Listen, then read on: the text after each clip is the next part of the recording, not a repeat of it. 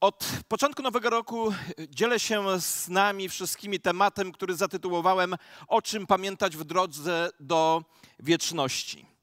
Podczas tej noworocznej serii kazań poznajemy zasady duchowego życia, które odkryte przez nas, przyjęte przez nas i zastosowane przez nas uczynią naszą duchową podróż do wieczności bardziej spełnioną, niepowtarzalną i fascynującą przygodą z Panem Bogiem. W ciągu ostatniego czasu poznawaliśmy dwie zasady duchowego życia. Pierwsza zasada, której się uczyliśmy, brzmi: nie jestem Bogiem, Bogiem jest Bóg. Gdy przyjmujemy tę zasadę i zaczynamy ją stosować w, nas, w naszym własnym życiu, to wszystko zaczyna się we właściwy sposób układać. Ale jeśli tę zasadę pomijamy, to już rzeczy w naszym życiu nie funkcjonują poprawnie. Jeśli nie wiesz, kto jest Bogiem, a kto nim nie jest, kto nim jest, to reszta praw duchowego życia nic ci nie pomoże. Powtórzę to raz jeszcze. Jeśli nie wiesz, kto jest Bogiem, a kto nim nie jest, to reszta praw duchowego życia nie pomoże, nie pomogą ci ani trochę. Dopóki w twoim życiu ty sam lub coś innego lub ktoś inny będzie walczyć o pierwszeństwo z Bogiem, to twoje frustracje będą podążać za tobą bez względu na to, jak często będziesz uczestniczył w życiu Kościoła. Milowy krok w naszym życiu to moment, w którym podejmujemy decyzję o abdykacji stronu naszego życia na rzecz Boga. Wyznanie: Boże, nie moja, ale Twoja niech się wola stanie, prowadzi nas do duchowej uległości, a to prowadzi nas do kolejnej, do drugiej zasady, o której mówiłem tydzień temu, a zasada ta brzmi: to ja potrzebuję Boga, a nie On mnie. Bóg nas nie potrzebuje. On może funkcjonować bez nas. On doskonale sobie bez nas daje radę, ale my Go potrzebujemy i potrzebujemy Go rozpaczliwie. Ta rozpaczliwa potrzeba Boga mówi nam, że kluczową kwestią jest świadomość naszej słabości, naszej grzeszności i naszego całkowitego oddzielenia od Boga z powodu naszych grzechów. Bóg bez nas, uwierzcie mi, Bóg bez nas ma się całkiem nieźle. Ale my bez Boga nie moglibyśmy żyć nawet sekundę dłużej. Kiedy zdajemy sobie z tego sprawę, czyli sprawę z naszego prawdziwego stanu, wówczas skończymy na kolanach, wyznając swój grzech i wołając do Boga o miłosierdzie, a to w konsekwencji prowadzi nas do trzeciej zasady, o której należy pamiętać w drodze do wieczności. I dzisiaj o tej zasadzie będę mówił, a zasada ta brzmi, posłuchajcie uważnie. Jeśli Bóg oczekuje, to i On zaopatruje. Pierwsza zasada mówiła: nie ja jestem Bogiem, Bogiem jest Bóg. Druga zasada: Bóg mnie nie potrzebuje, ale ja rozpaczliwie potrzebuję Boga. A trzecia zasada, niezwykle ważna. Jeśli Bóg oczekuje, to i On zaopatruje. Wiecie, to jest cudowne słowo nadziei. To jest słowo nadziei dla tych, którzy znaleźli się na samym dnie, znaleźli się bez wyjścia w swoim życiu, bo zasada ta prowadzi nas wprost do sedna Ewangelii, do samego serca Ewangelii. Jeśli zrozumiemy dobrze tę zasadę, że jeśli Bóg oczekuje, to i On zaopatruje, albo inaczej mówiąc, jeśli Bóg czegoś żąda, to i zaopatruje, to jeśli tę zasadę zrozumiemy, to odkryjemy, dlaczego Ewangelia jest właśnie dobrą nowiną. Zacznę od takiej ilustracji ze Starego Testamentu. Od ilustracji tej prawdy, że jeśli Bóg coś, czegoś oczekuje, to i zaopatruje. Księga Rodzaju, dwudziesty drugi rozdział. Nie ukrywam, że to jest jedna z moich ulubionych historii. W, tej, w tym dwudziestym drugim rozdziale Księgi Rodzaju czytamy, jak pewnego dnia Pan Bóg przyszedł do Abrahama i powiedział mu, aby zabrał swego syna Izaaka, z którym Abraham miał bardzo silną więź, zabrał go na górę Moria i tam złożył go jako ofiarę całopalną dla Boga. Kto z was czytał tę historię albo znają? Słuchajcie, niewielu z nas w ogóle nie słyszało tej historii. To jest bardzo mocna historia. Ale posłuchajcie, co Bóg mówi do Abrahama. Bo to jedno zdanie ma w sobie niezwykle wielką treść. Ma ogromny ładunek emocjonalny. Weź swego syna, twojego jedynego syna, Izaaka, którego kochasz. Każde słowo składające się na to zdanie jest niezwykle silne. Jeśli kiedykolwiek czytałeś tę historię lub słyszałeś, to zapewne pojawia się pytanie w twoim sercu, dlaczego Bóg poprosił Ojca, aby poświęcił własnego Syna. Pamiętajcie, mówimy o tym, że jak Bóg czegoś oczekuje, to i w to zaopatruje. Dlaczego Bóg poprosił Ojca, aby poświęcił własnego Syna? Czyż już taka sama prośba nie wydaje nam się sprzeczną z Bożą naturą? Nie czytamy w tej historii o tym, żeby Abraham po usłyszeniu tego Bożego polecenia dyskutował z Panem Bogiem o tym. Wszystko to, co wiemy z tej historii, to to, że następnego dnia rano Abraham wziął swego syna, wziął swoje sługi i wyruszył posłusznie spełnić Boży nakaz. I w pewnym momencie dotarli do regionu Moria, to jest dzisiejsza Jerozolima. I wtedy, czytamy, Abraham powiedział do swoich służących: zostańcie tu z osłem, a ja z chłopcem, pójdziemy tam, oddamy cześć Bogu i wrócimy do was. Wiecie, można się zastanawiać i rozmyślać, co Abraham rozumiał w tym momencie, o czym myślał. Z listu do Hebrajczyków, który jest w Nowym Testamencie, możemy wnioskować, że myślał, że Bóg ma moc wzbudzić jego syna z martwych. W jakiś sposób Abraham spojrzał poza bezpośrednie okoliczności i znalazł wiarę, żeby uwierzyć, że Bóg, który zabierze mu syna, może mu tego syna także zwrócić. Wiecie, ilekroć ja czytam tę historię, to moje emocje sięgają zenitu. Emocje te potęguje jeszcze dialog między synem Izaakiem a ojcem Abrahamem. Posłuchajcie tego dialogu. Mój ojcze, a może powiedział mój tatusiu, a on odpowiedział, oto jestem mój synku. I Izaak zapytał, oto ogień i drwa, a gdzie jest baranek na ofiarę całopalną? Abraham odpowiedział, Bóg sobie upatrzy baranka na ofiarę całopalną, mój synu. I szli obaj razem.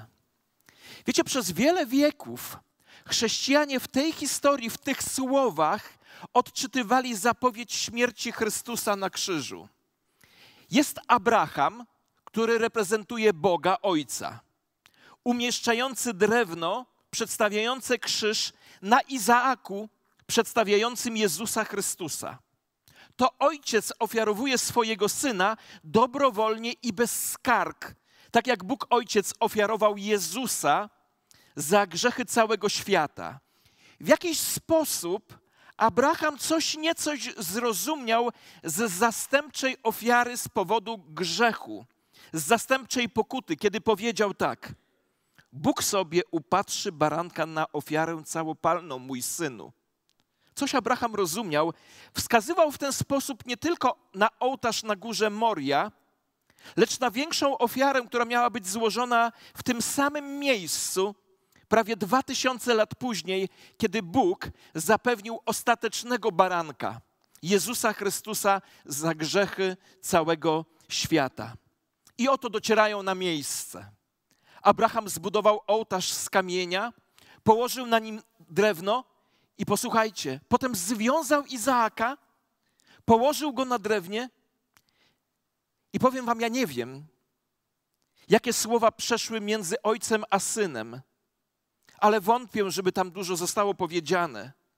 Co ojciec mówi do swojego syna w takiej chwili? A co mówi syn, który kocha i ufa swojemu ojcu, gdy jego ręce i nogi są związane? Możecie wczuć się w rolę ojca lub rolę syna? I potem nadeszła chwila prawdy.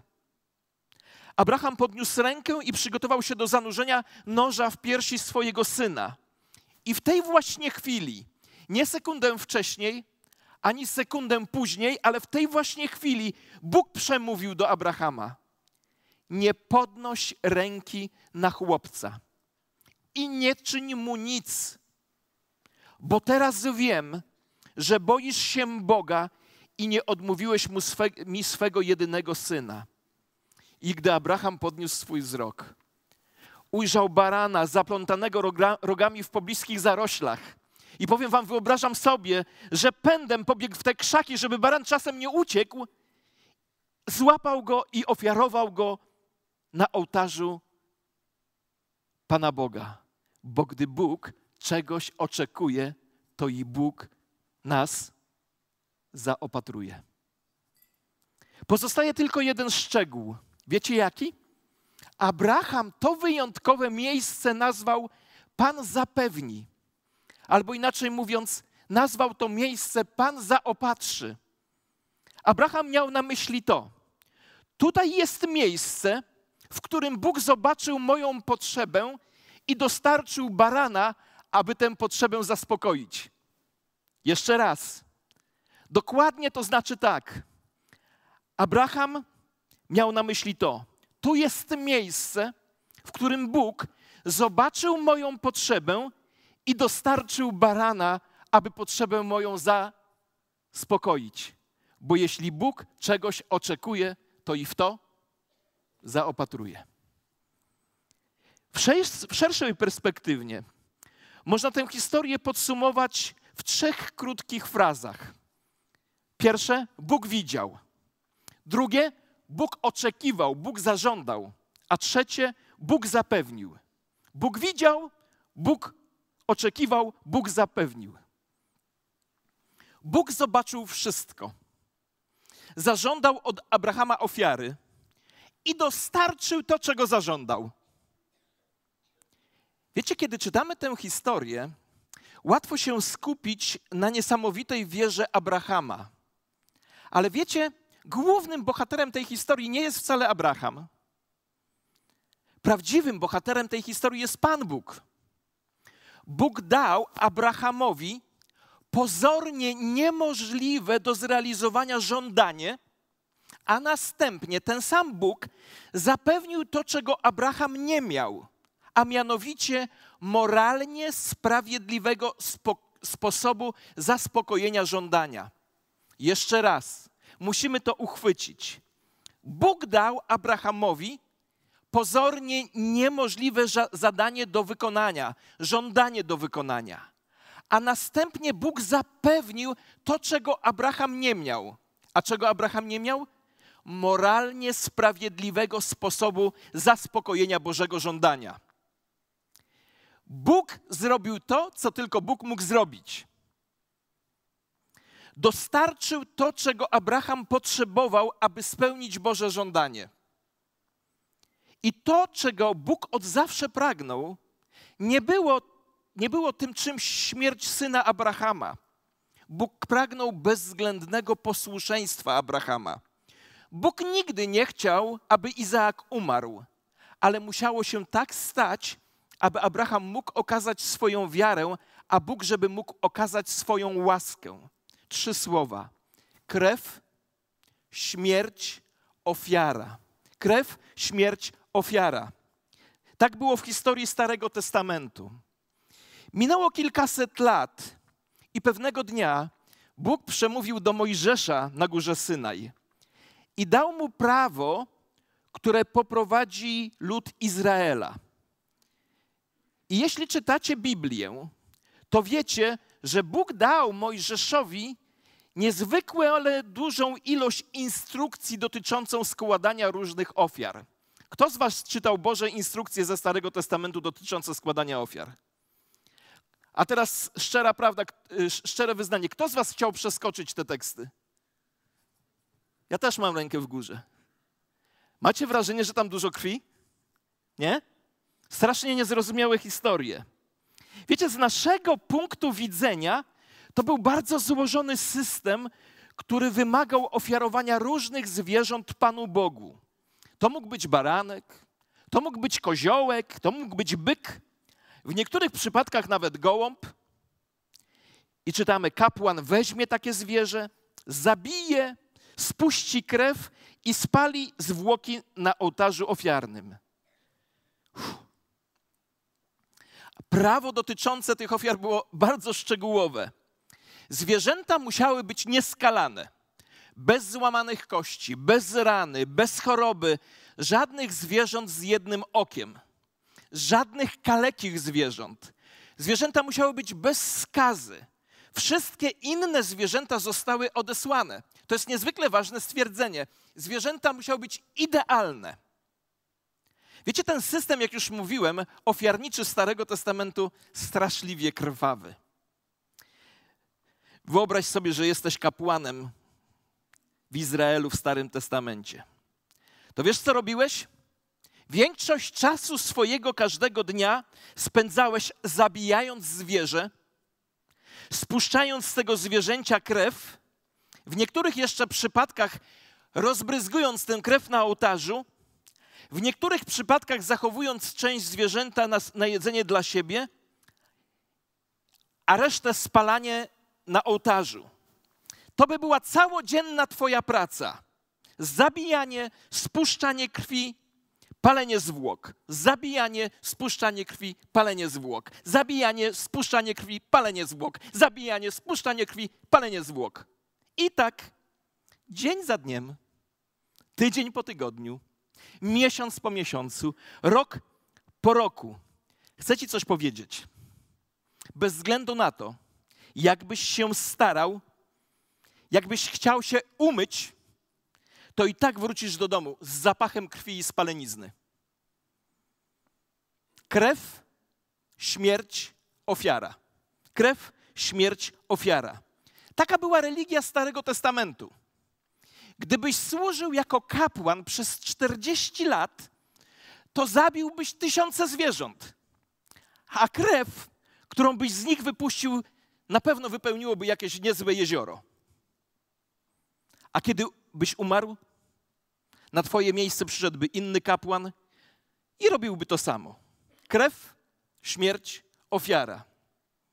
Nie było końca zabójstw, nie było końca rozlewu krwi, nie było końca śmierci, ponieważ taka była religia, taki był system ofiarniczy, który Bóg dał swojemu ludowi.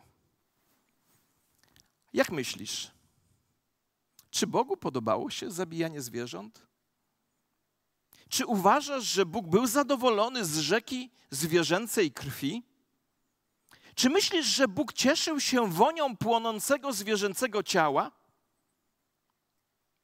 Prorok Micheasz stawia takie pytania. Posłuchajcie.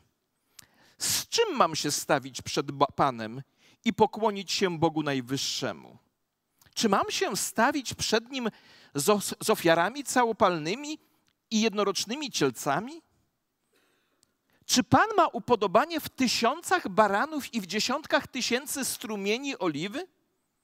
Czy mam Mu dać swego pierworodnego za mój występek, owoc mego łona za grzech mojej duszy?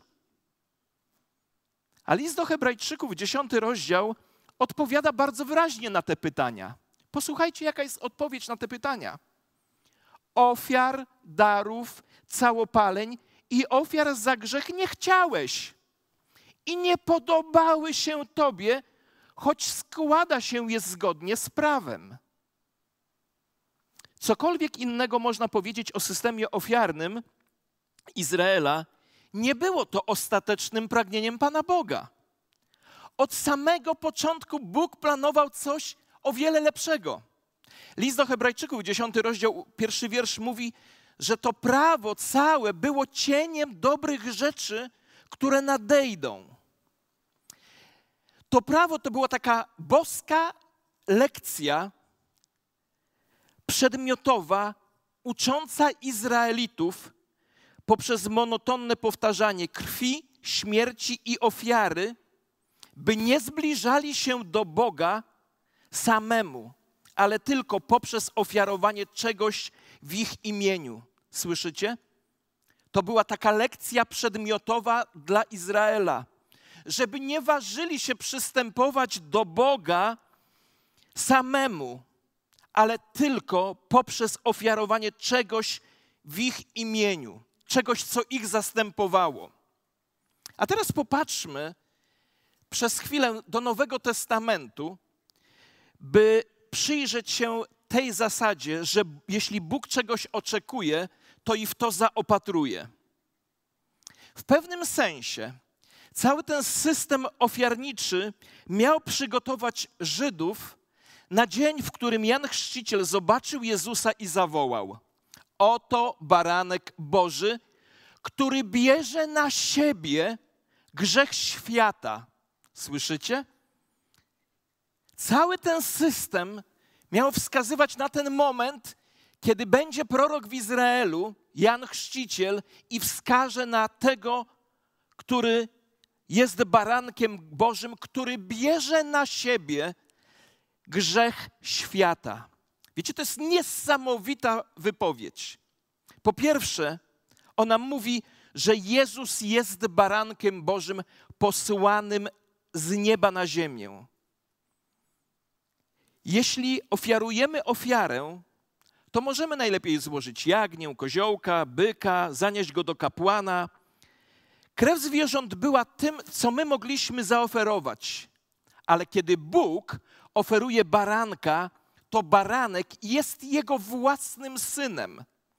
On jest doskonałą ofiarą. Wszystkie zwierzęta, które były skazane na śmierć, miały wskazywać bezpośrednio na Niego. Po drugie, Jezus jest barankiem Bożym ofiarowanym za nasze grzechy. Słowo przetłumaczone jako brać na siebie w innym miejscu jest używane na, opis, na opisanie historii odrzucenia kamienia, który był, którym był zaplombowany grób Jezusa. Kiedy Pan Jezus Chrystus umarł na krzyżu, a potem zmartwychwstał, odwalił nasze grzechy. Raz na zawsze. Co to znaczy? Że są nieobecne, usunięte, wymazane, zakryte i odrzucone na zawsze. Po trzecie, jest on barankiem, który gładzi grzech świata. To jest niesamowita prawda. Krew Jezusa jest tak potężna, że jest wystarczającą zapłatą za grzechy całego świata. Ktokolwiek, kiedykolwiek i gdziekolwiek chce doświadczyć przebaczenia, może zawołać do Boga i doświadczyć przebaczenia przez Pana Jezusa Chrystusa. Nie ma żadnych barier, które staną między nami a życiem wiecznym, ponieważ Jezus zapłacił za wszystko. I dochodzimy do odwiecznej Bożej prawdy. Bo to wszystko pozostawia nam niezwykle ważną zasadę. Posłuchajcie, jaką zasadę. W naszym Bogu jest coś, co powoduje w Nim to, że On dostarcza nam wszystkiego, czego potrzebujemy, aby spełnić Jego żądania. Jeszcze raz. Jest coś takiego w naszym Bogu, że On nas zaopatruje w to wszystko, co jest nam potrzebne, by Jego Boże żądania zostały zaspokojone. To coś jest Jego łaską. Słowo oznacza niezasłużoną łaskę lub niezasłużoną nagrodę i odnosi się do faktu, że Bóg w swojej wspaniałomyślności chce nam dać to, na co nie zasługujemy, na co nigdy nie bylibyśmy w stanie zarobić. Taki jest Bóg. Dosłownie oznacza to, że Bóg daje nam dokładnie przeciwieństwo tego, na co zasłużyliśmy.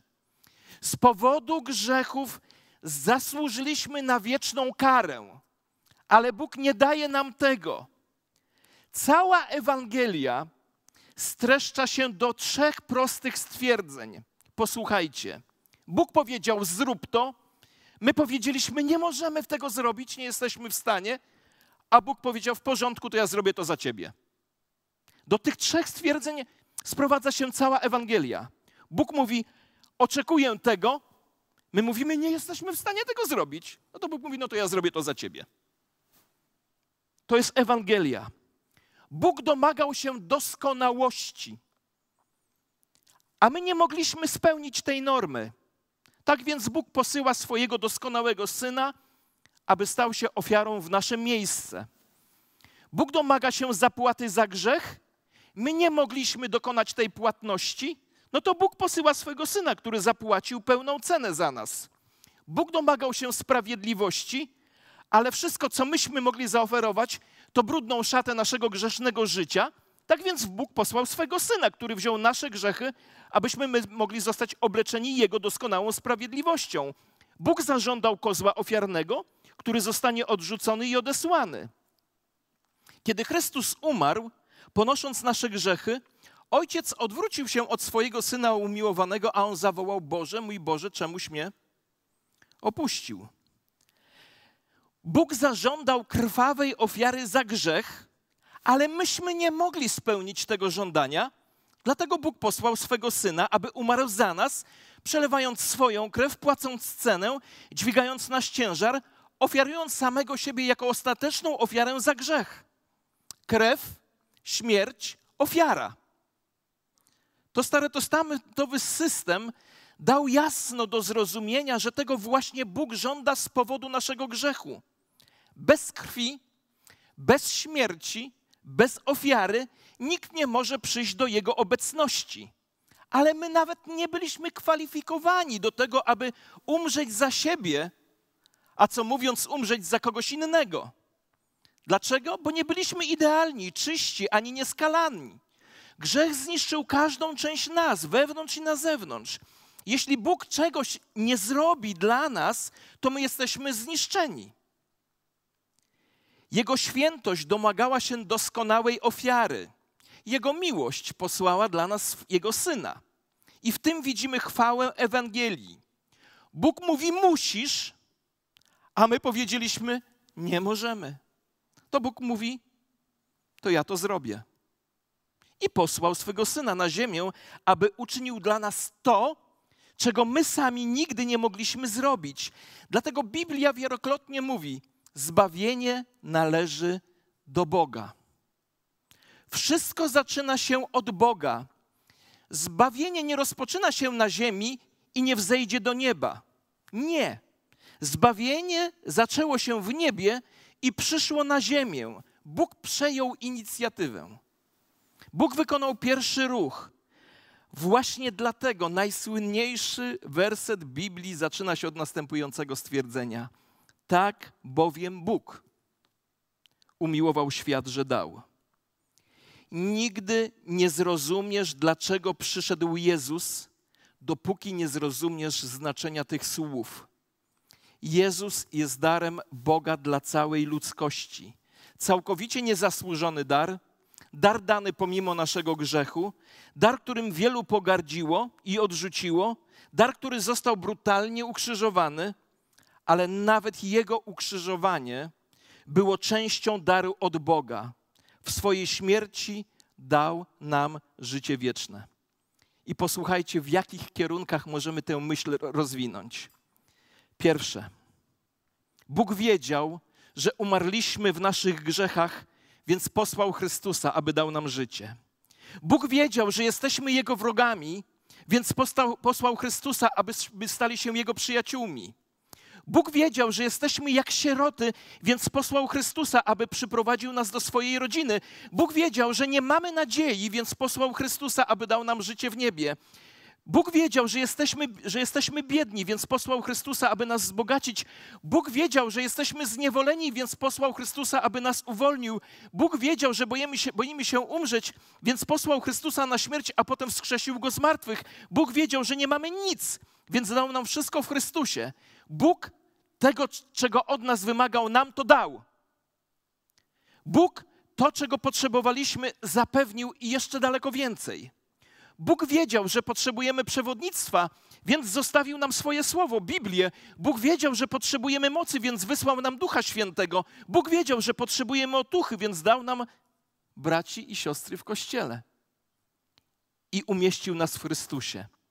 I tutaj do, dochodzimy do przepięknych terminów opisujących Ewangelię. Posłuchajcie niektórych z nich. Zbawienie, przebaczenie, łaska, miłosierdzie, miłość, pokój, nadzieja, życie wieczne, odkupienie, przebłaganie, pojednanie, adopcja, usprawiedliwienie, regeneracja, wywyższenie, gloryfikacja. Wszystko jest nam dane za darmo w Chrystusie. A teraz pomyślmy o jeszcze innym słowie. O słowie nowy. Nowe życie, nowa nadzieja, nowe serce, nowy umysł, nowa pozycja, nowe imię, nowa moc, nowy kierunek, nowe przeznaczenie. Wszystko to jest nasze. Wszystko to jest nasze i wszystko to przychodzi jako dar od Boga przez Jezusa Chrystusa, Pana naszego. My na to nie zasłużyliśmy. My nie moglibyśmy zasłużyć na to przez miliony lat. Cała krew zwierząt zabitych na ołtarzach żydowskich nie mogła dać spokoju sumienia winnemu lub zmazać plamę jego grzechu. Ale Chrystus, niebiański baranek, usuwa wszystkie nasze grzechy. Ofiara najszlachetniejszego imienia i ofiara najcenniejszej krwi niż nasza. I posłuchajcie, co mówi Micheasz. Któż jest Bogiem jak Ty, który przebacza nieprawość i daruje występek resztce swego dziedzictwa? Nie chowa swego gniewu na wieki, bo ma upodobanie w miłosierdziu. Kim jest Bóg taki jak Ty? Gdzie znajdziesz takiego Boga? On jest Bogiem, który lubi okazywać miłosierdzie grzesznikom takim jak Ty i jak ja. On uwielbia odpuszczać nam grzechy. Bóg tęskni za grzesznikami, aby do Niego przyszli. Bóg posyła swego Syna, aby umarł na krzyżu, a potem mówi całemu światu, przyjdźcie wszyscy. Wiecie, nie ma innej religii na świecie jak chrześcijaństwo. Ja w ogóle nie lubię myśleć o chrześcijaństwie jako o religii.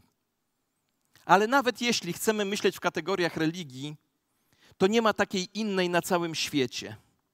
Jesteśmy jedynymi jako chrześcijanie, jesteśmy jedynymi ludźmi na świecie, którzy nauczają o darmowej łasce. Każda religia mówi, czyńcie to lub tamto, zróbcie takie i takie rzeczy, a będziecie zbawieni. Będziecie żyć. A nasz Bóg mówi, dokonam tego za was. Zrobię to dla was. Zrobię to za was. Religie mówią, zróbcie, a Bóg mówi, zrobione. Dlatego nie lubię mówić o chrześcijaństwie jako o religii. Ponieważ każda religia mówi o tym, co człowiek musi zrobić, żeby Pan Bóg go pokochał. A chrześcijaństwo mówi o tym, co zrobił Bóg, żeby okazać nam miłość. Odwrotny kierunek. Każda inna religia opiera się na uczynkach. Idziesz, jeśli pójdziesz do nieba, to tylko z tego powodu, że zrobiłeś to lub tamto. Daj pieniądze, idź do kościoła, do synagogi, do meczetu, módl się w stronę Mekki albo Jerozolimy, zapal świecę, módl się całą noc, zachowaj dni świąteczne, dawaj jałomużnę, ofiaruj ofiarę, zachowaj dziesięć przykazań, bądź ochrzczony, postępuj zgodnie ze złotą regułą, bądź dobrym sąsiadem, nie wpadaj w tarapaty, przestrzegaj prawa, trzymaj się z dala od więzienia, bądź uprzejmy, wybaczający, próbuj dalej, zrób jak najlepiej potrafisz, żyj dobrym życiem. Gdy patrzymy na tę listę, to możemy zobaczyć, że wiele z tych rzeczy są, jest naprawdę dobrych i szlachetnych. Ale problem z religią opartą na robieniu polega na tym, że nigdy nie możesz być pewien, że zrobiłeś wystarcza, wystarczająco dużo. A jeśli w jakiś sposób w końcu zrobisz wystarczająco dużo, to skąd wiesz, że jutro nie rozwalisz wszystkiego jednym głupim grzechem? A chrześcijaństwo opiera się o łaskę. Chrześcijaństwo opiera się na łasce. Wiecie, czasami słyszę taką, takie, takie stwierdzenie darmowa łaska, ale to słowo darmowe jest zbędne. Jeśli nie jest darmowa, to nie jest łaską. Jeśli musisz coś zrobić, cokolwiek, by zdobyć, zasłużyć, nie jest to łaska. Łaska już nie jest łaską, jeśli musisz coś zrobić, aby ją zdobyć. Cała różnica sprowadza się do tego, że chrześcijaństwo opiera się na tym, co Chrystus dla nas uczynił. Każda inna religia opiera się na tym, co sami robimy. A sam Jezus przecież powiedział, gdy umierał, wykonało się. Cena została zapłacona w całości. Może pytasz, co mówisz? Czy Jezus wystarczy, aby zabrać cię do nieba? Czy myślisz, że musisz coś do tego dodać? Pozwólcie jeszcze raz wyjaśnić, co to wszystko oznacza. Ze względu na dzieło Chrystusa w naszym imieniu, teraz mamy pełne przebaczenie za wszystkie nasze grzechy. Wiecie, gdy się nawracałem, taką pieśń się śpiewało w kościołach. O cudny dzień, o cudny dzień, gdy moich win zaginął cień. Pamiętam ten moment, kiedy ta pieśń stała się moją pieśnią. Kiedy ciężar moich win został zdjęty nie dlatego, że coś zrobiłem dobrego, tylko dlatego, że dotarło do mnie zapłacone. Ze względu na dzieło Chrystusa, które On zrobił w naszym imieniu, mamy pełne przebaczenie za wszystkie nasze grzechy. Te, które popełniliśmy, te, które popełniamy i te, które jeszcze popełnimy. Mamy jeszcze więcej. Mamy pewność, że kiedy umrzemy, pójdziemy do nieba. Możemy śmiało powiedzieć, że nawet najgorszy grzesznik może zostać ocalony w dowolnym miejscu i w dowolnym czasie. Drzwi do nieba otworzyła krwawa, śmiertelna ofiara Syna Bożego. Dlatego chcę ci zadać pytanie. Czy nie wejdziesz przez drzwi oznaczone napisem wejście przez łaskę? Pamiętam, kiedyś rozmawiałem z lekarzem, moim znajomym. Opowiadałem mu Ewangelię, a on mi powiedział tak, Krzysztof, ja bym to wszystko przyjął, tylko to jest zbyt proste. Gdyby coś było trzeba zrobić, wiecie, gdybym miał coś do zrobienia, no to by było łatwiejsze. Ale to jest jakieś dziwne, jakieś proste. Tylko przyjąć? Tak, tylko przyjąć. Posłuchajcie, jeśli Bóg zapewnił wszystkiego, czego potrzebujemy, to musimy tylko wyciągnąć pustą rękę i otrzymać to, co On oferuje. Nic Mu w moje ręce nie przynoszę. Po prostu przy Twym krzyżu chwytam się Twojej ofiary. Sam Jezus powiedział wyraźnie, przyjdźcie do mnie wszyscy, którzy jesteście zmęczeni i obciążeni. Wiecie, to jest wiersz, który mówił o mnie. Ja już byłem zmęczony robieniem pierwszych piątków miesiąca, jeśli ktoś wie, o co chodzi. Pierwszych dziewięciu, czy potem dziewięćdziesięciu, czy modlitw wymawianych w, różne, w różnych. Już byłem tym zmęczony, bo nawet jak to zrobiłem, to czułem, że jestem grzeszny. I mało tego, czułem, że nie mam siły do tego, żeby nie grzeszyć. A Jezus powiedział, przyjdźcie do mnie wszyscy, którzy już jesteście zmęczeni. Między innymi tym, tym ciągłym staraniem się, żeby przypodobać się Panu Bogu. Przyjdźcie do mnie obciążeni, a ja was pokrzepię. A psalmista mówi, przyjdźcie i zasmakujcie i poznajcie, że Bóg jest dobry. A prorok Izajasz mówi tak, chodźcie, spójrzmy razem wyrocznia Pana. Choć twoje grzechy są jak szkarłat, będą białe jak śnieg. Choć są czerwone jak szkarłat, będą jak wełna. Bóg mówi, przyjdź do mnie, posmakuj i zobacz, jak łatwo być zbawionym. Po prostu wyciągnij swoją pustą rękę i weź podarunek, który Bóg ci ofiaruje. Po drugie, wiecie, jeśli doświadczyliśmy Bożej, Bożej łaski, powinniśmy odpowiedzieć z głęboką wdzięcznością. Najlepsza reakcja na łaskę to jest wdzięczność. Słowo łaska to słowo charis, słowo wdzięczność to Eucharystia. Najlepszą reakcją na łaskę, na charis jest Eucharystia, na łaskę wdzięczność. Bóg zrobił wszystko, uczynił drogę do przebaczenia zagubionych grzeszników, odnalazł nas, zbawił nas, odkupił nas, dał nam nowe życie, skierował nas na drogę do nieba. Czy nie powinienem Mu za to dziękować każdego dnia? Czasami, gdy komuś mówię o darmowej łasce, to taka osoba do mnie mówi, aha, rozumiem. Czyli wy chrześcijanie, to jesteście ludźmi, którzy wierzą, że mogą grzeszyć ile wlezie, bo już wszystko zapłacone. I powiedziałem mu tak, wiesz, w moim przypadku to było tak. Kiedy zrozumiałem, że wszystkie grzechy moje już zostały zgładzone, za wszystkie Jezus umarł, że ja już nie umrę za moje grzechy, bo już ktoś zapłacił, to wtedy nie pojawiła się we mnie chęć grzeszenia dalej, tylko chęć wdzięczności za to, co dla mnie zostało zrobione. Taka jest reakcja na Boży prezent. Jeśli prawda łaski nie porusza naszego serca, to albo nie rozumiemy swojego grzechu, albo nie rozumiemy tego, co Bóg dla nas uczynił. Pewien pisarz powiedział tak, że przychodzimy do Chrystusa przez wiarę, a reszta naszego życia to jedno wielkie poskryptum, gdzie cały czas mówimy: dziękuję Ci, Boże. Biegnij do krzyża. Biegnij szybko. Uchwyć się bogactwa, które masz w Chrystusie Jezusie. Odłóż szaty swojej sprawiedliwości, a przyjmij czyste, białe szaty sprawiedliwości Chrystusa. Wyciągnij swoje ręce, a On napełni je wszelkimi duchowymi błogosławieństwami. Wszystko, co Bóg obiecał, jest nasze, bo jeśli Bóg czegoś oczekuje, w to i zaopatruje. To jest Twoje, to jest darmowe, to wypływa z tronu łaski w niebie. Pomyśl o tym przez chwilę. Już lądujemy.